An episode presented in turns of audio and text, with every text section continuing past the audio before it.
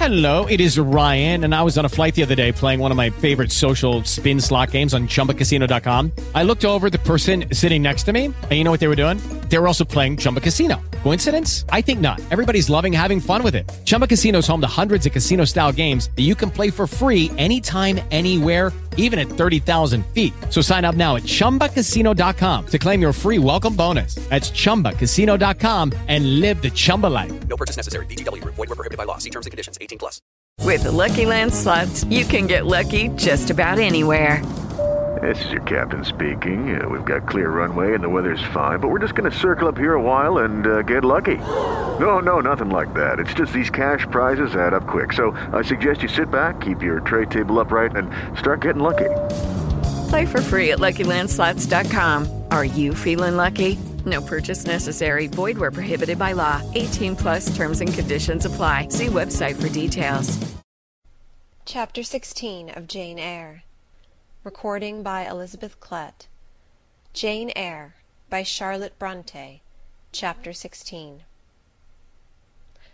I both wished and feared to see Mr. Rochester on the day which followed this sleepless night.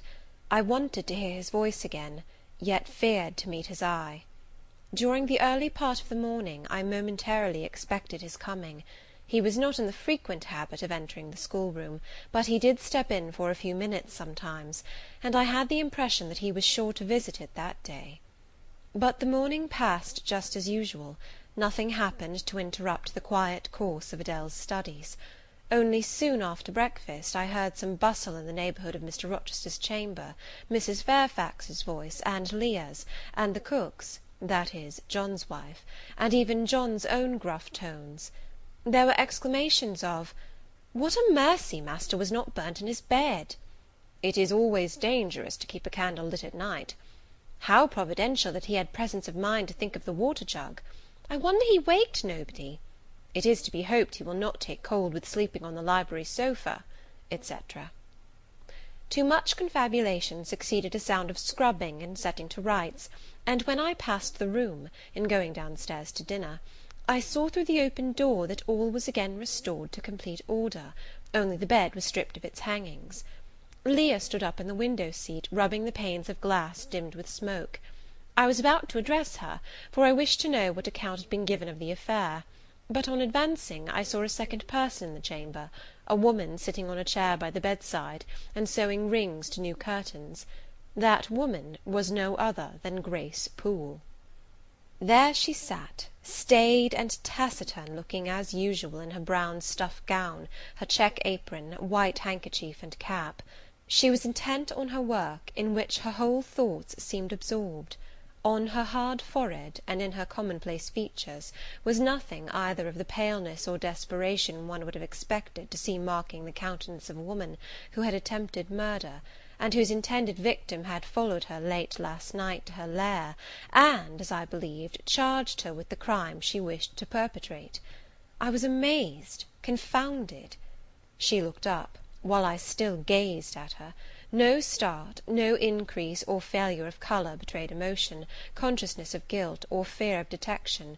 She said, "Good morning, Miss," in her usual phlegmatic and brief manner, and taking up another ring and more tape, went on with her sewing. I will put her to some test, thought I; such absolute impenetrability is past comprehension. "Good morning, Grace," I said. "Has anything happened here? I thought I heard the servants all talking together a while ago." "Only master had been reading in his bed last night; he fell asleep with his candle lit, and the curtains got on fire but fortunately he awoke before the bedclothes or the woodwork caught, and contrived to quench the flames with the water in the ewer." "A strange affair," I said, in a low voice; then looking at her fixedly, "Did Mr. Rochester wake nobody? Did no one hear him move?" She again raised her eyes to me, and this time there was something of consciousness in her expression. She seemed to examine me warily; then she answered. "The servants sleep so far off, you know, Miss, they would not be likely to hear. Mrs. Fairfax's room and yours are the nearest to master's; but Mrs. Fairfax said she heard nothing. When people get elderly, they often sleep heavy." She paused, and then added with a sort of assumed indifference, but still in a marked and significant tone. But you are young, Miss, and I should say a light sleeper; perhaps you may have heard a noise?" "I did," said I, dropping my voice, so that Leah, who was still polishing the panes, could not hear me; "and at first I thought it was Pilot; but Pilot cannot laugh, and I am certain I heard a laugh, and a strange one." She took a new needleful of thread, waxed it carefully, threaded her needle with steady hand, and then observed, with perfect composure, "It is hardly likely master would laugh, I should think, Miss, when he was in such danger; you must have been dreaming." "I was not dreaming," I said, with some warmth, for her brazen coolness provoked me. Again she looked at me, and with the same scrutinizing and conscious eye. "Have you told master that you heard a laugh?" she inquired. "I have not had the opportunity of speaking to him this morning." "You did not think of opening your door, and looking out into the gallery?" she further asked. She appeared to be cross questioning me, attempting to draw from me information unawares. The idea struck me, that if she discovered I knew, or suspected, her guilt, she would be playing some of her malignant pranks on me. I thought it advisable to be on my guard. "On the contrary," said I, "I bolted my door." "Then you are not in the habit of bolting your door every night before you get into bed?" Fiend! She wants to know my habits, that she may lay her plans accordingly. Indignation again prevailed over prudence.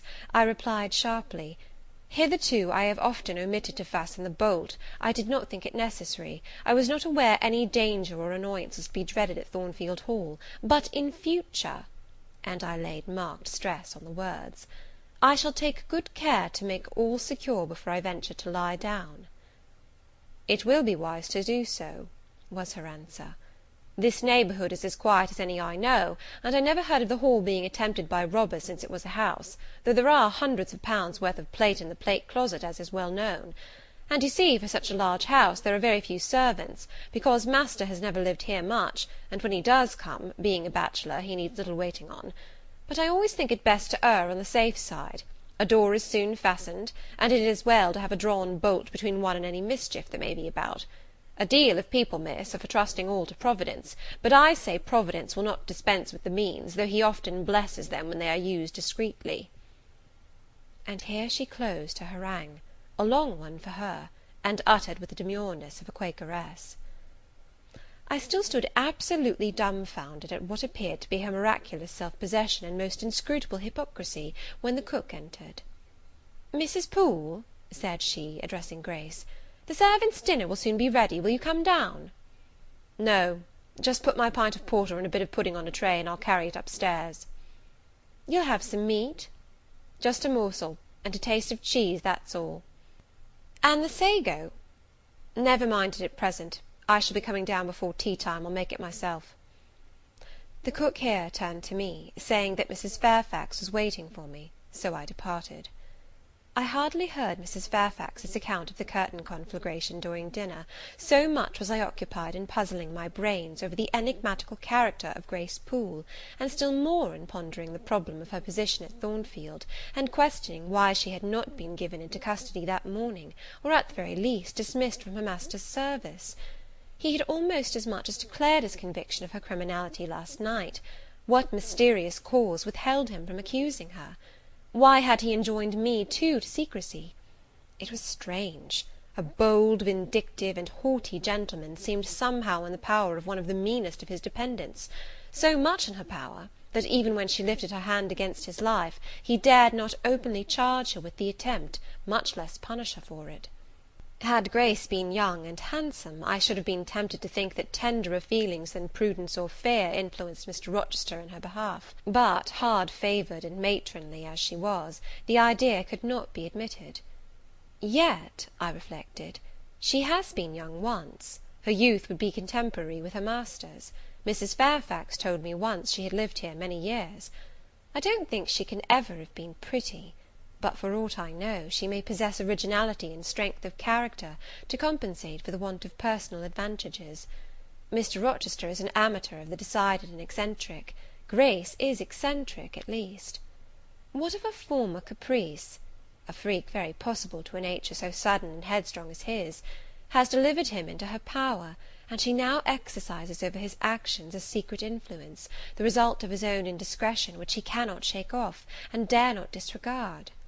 But having reached this point of conjecture, Mrs. Poole's square flat figure, and uncommonly dry, even coarse face, recurred so distinctly to my mind's eye, that I thought, no, impossible, my supposition cannot be correct. Yet, suggested the secret voice which talks to us in our own hearts, you are not beautiful either, and perhaps Mr. Rochester approves you. At any rate, you have often felt as if he did and last night, remember his words, remember his look, remember his voice.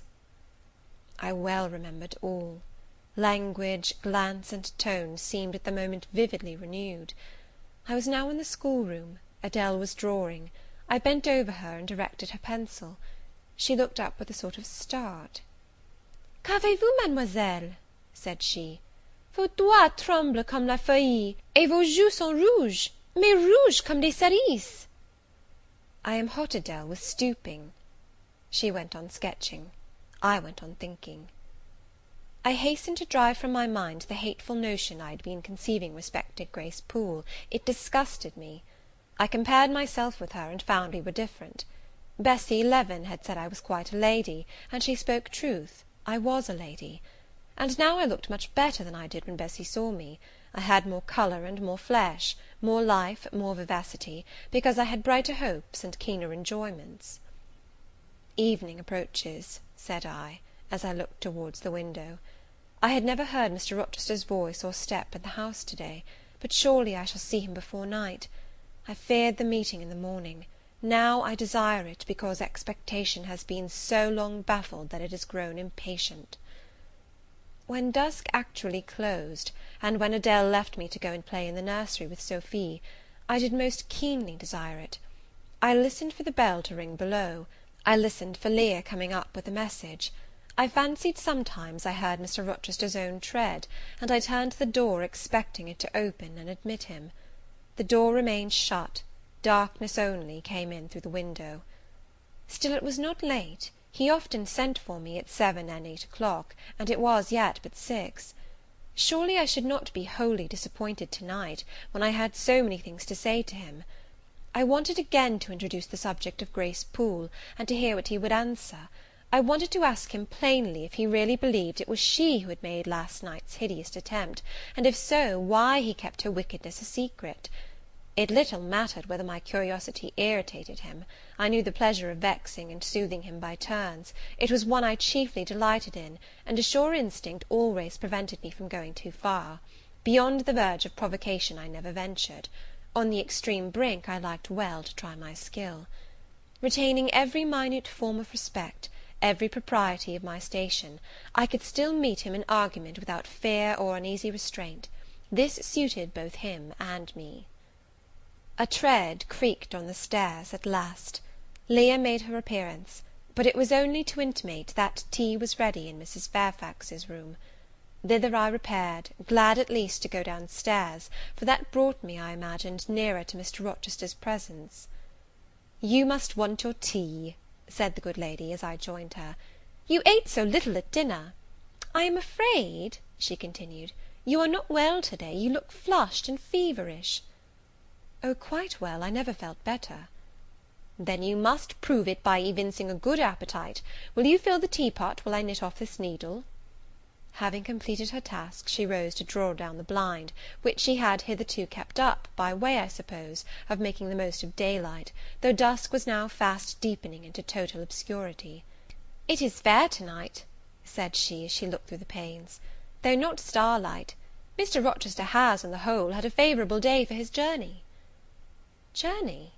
Is Mr. Rochester gone anywhere? I did not know he was out." "O, he set off the moment he had breakfasted. He is gone to the Leas, Mr. Eshton's place, ten miles on the other side Millcote. I believe there is quite a party assembled there; Lord Ingram, Sir George Lynn, Colonel Dent, and others." "Do you expect him back to night?" "No, nor to morrow either. I should think he is very likely to stay a week or more. When these fine fashionable people get together, they are so surrounded by elegance and gaiety, so well provided with all that can please and entertain, they are in no hurry to separate. Gentlemen, especially, are often in request on such occasions; and Mr. Rochester is so talented and so lively in society, that I believe he is a general favourite. The ladies are very fond of him; though you would not think his appearance calculated to recommend him particularly in their eyes but I suppose his acquirements and abilities, perhaps his wealth and good blood, make amends for any little fault of look." "Are there ladies at the Leas?" "There are Mrs. Eshton and her three daughters; very elegant young ladies indeed; and there are the Honourable Blanche and Mary Ingram, most beautiful women, I suppose. Indeed, I have seen Blanche, six or seven years since, when she was a girl of eighteen. She came here to a Christmas ball and party Mr. Rochester gave. You should have seen the dining room that day; how richly it was decorated, how brilliantly lit up! I should think there were fifty ladies and gentlemen present, all of the first county families, and Miss Ingram was considered the belle of the evening." "You saw her, you say, Mrs. Fairfax; what was she like?" "O yes, I saw her. The dining room doors were thrown open, and as it was Christmas time, the servants were allowed to assemble in the hall, to hear some of the ladies sing and play. Mr. Rochester would have me to come in, and I sat down in a quiet corner and watched them. I never saw a more splendid scene; the ladies were magnificently dressed; most of them, at least most of the younger ones, looked handsome, but Miss Ingram was certainly the queen." "And what was she like?" "Tall, fine bust, sloping shoulders, long graceful neck, olive complexion, dark and clear, noble features eyes rather like Mr. Rochester's, large and black, and as brilliant as her jewels. And then she had such a fine head of hair, raven black, and so becomingly arranged; a crown of thick plaits behind, and in front the longest, the glossiest curls I ever saw. She was dressed in pure white; an amber coloured scarf was passed over her shoulders and across her breast, tied at the side, and descending in a long fringed end below her knee. She wore an amber coloured flower, too, in her hair. It contrasted well with the jetty mass of her curls. "She was greatly admired, of course?" "Yes, indeed; and not only for her beauty, but for her accomplishments. She was one of the ladies who sang; a gentleman accompanied her on the piano. She and Mr. Rochester sang a duet." "Mr. Rochester? I was not aware he could sing." "Oh, he has a fine bass voice, and an excellent taste for music." "And Miss Ingram, what sort of a voice had she?" A very rich and powerful one. She sang delightfully; it was a treat to listen to her, and she played afterwards. I am no judge of music, but Mr. Rochester is, and I heard him say her execution was remarkably good." "And this beautiful and accomplished lady, she is not yet married?" "It appears not. I fancy neither she nor her sister have very large fortunes. Old Lord Ingram's estates was chiefly entailed, and the eldest son came in for everything almost. But I wonder no wealthy nobleman or gentleman has taken a fancy to her; Mr. Rochester, for instance; he is rich, is he not?" "Oh, yes; but you see there is a considerable difference in age. Mr. Rochester is nearly forty, she is but twenty five." "What of that? More unequal matches are made every day." "True. Yet I should scarcely fancy Mr. Rochester would entertain an idea of the sort. But you eat nothing; you have scarcely tasted since you began tea." "No, I am too thirsty to eat. Will you let me have another cup?" I was about again to revert to the probability of a union between Mr. Rochester and the beautiful Blanche, but Adele came in, and the conversation was turned into another channel. When once more alone, I reviewed the information I had got, looked into my heart examined its thoughts and feelings, and endeavoured to bring back with a strict hand such as had been straying through imagination's boundless and trackless waste into the safe fold of common sense.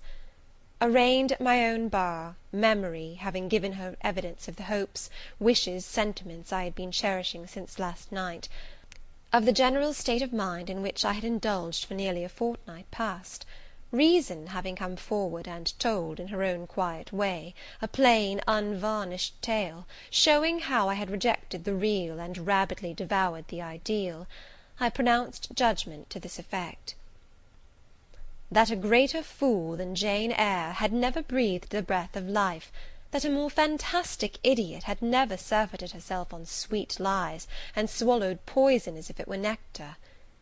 You, I said, a favourite with Mr. Rochester! you, gifted with the power of pleasing him! you, of importance to him in any way! Go! your folly sickens me. And you have derived pleasure from occasional tokens of preference, equivocal tokens shown by a gentleman of family and a man of the world to a dependent and a novice! How dared you? Poor stupid dupe! Could not even self interest make you wiser? You repeated to yourself this morning the brief scene of last night. Cover your face and be ashamed.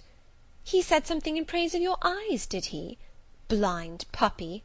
open their bleared lids, and look on your own accursed senselessness. It does good to no woman to be flattered by her superior, who cannot possibly intend to marry her; and it is madness in all women to let a secret love kindle within them, which, if unreturned and unknown, must devour the life that feeds it, and, if discovered and responded to, must lead, ignis fatuus like, into miry wilds whence there is no extrication. Listen, then, Jane Eyre, to your sentence. To morrow, place the glass before you, and draw in chalk your own picture, faithfully, without softening one defect, omit no harsh line, smooth away no displeasing irregularity, write under it, Portrait of a Governess, disconnected, poor, and plain. Afterwards, take a piece of smooth ivory, you have one prepared in your drawing box take your palette, mix your freshest, finest, clearest tints, choose your most delicate camel hair pencils, delineate carefully the loveliest face you can imagine, paint it in your softest shades and sweetest lines, according to the description given by Mrs. Fairfax of Blanche Ingram. Remember the raven ringlets, the oriental eye. What, you revert to Mr. Rochester as a model? Order! no snivel, no sentiment, no regret! I will endure only sense and resolution. Recall the august yet harmonious lineaments, the Grecian neck and bust; let the round and dazzling arm be visible, and the delicate hand; omit neither diamond ring nor gold bracelet; portray faithfully the attire, aerial lace and glistening satin, graceful scarf and golden rose; call it Blanche, an accomplished lady of rank. Whenever, in future, you should chance to fancy Mr. Rochester thinks well of you, take out these two pictures, and compare them. Say, Mr. Rochester might probably win that noble lady's love, if he chose to strive for it. Is it likely he would waste a serious thought on this indigent and insignificant plebeian? I'll do it, I resolved; and having framed this determination, I grew calm and fell asleep. I kept my word. An hour or two sufficed to sketch my own portrait in crayons, and in less than a fortnight I had completed an ivory miniature of an imaginary Blanche Ingram. It looked a lovely face enough, and when compared with the real head in chalk, the contrast was as great as self control could desire. I derived benefit from the task; it had kept my head and hands employed, and had given force and fixedness to the new impressions I wished to stamp indelibly on my heart. Ere long, I had reason to congratulate myself on the course of wholesome discipline to which I had thus forced my feelings to submit. Thanks to it, I was able to meet subsequent occurrences with a decent calm, which, had they found me unprepared, I should probably have been unequal to maintain, even externally. CHAPTER XVI.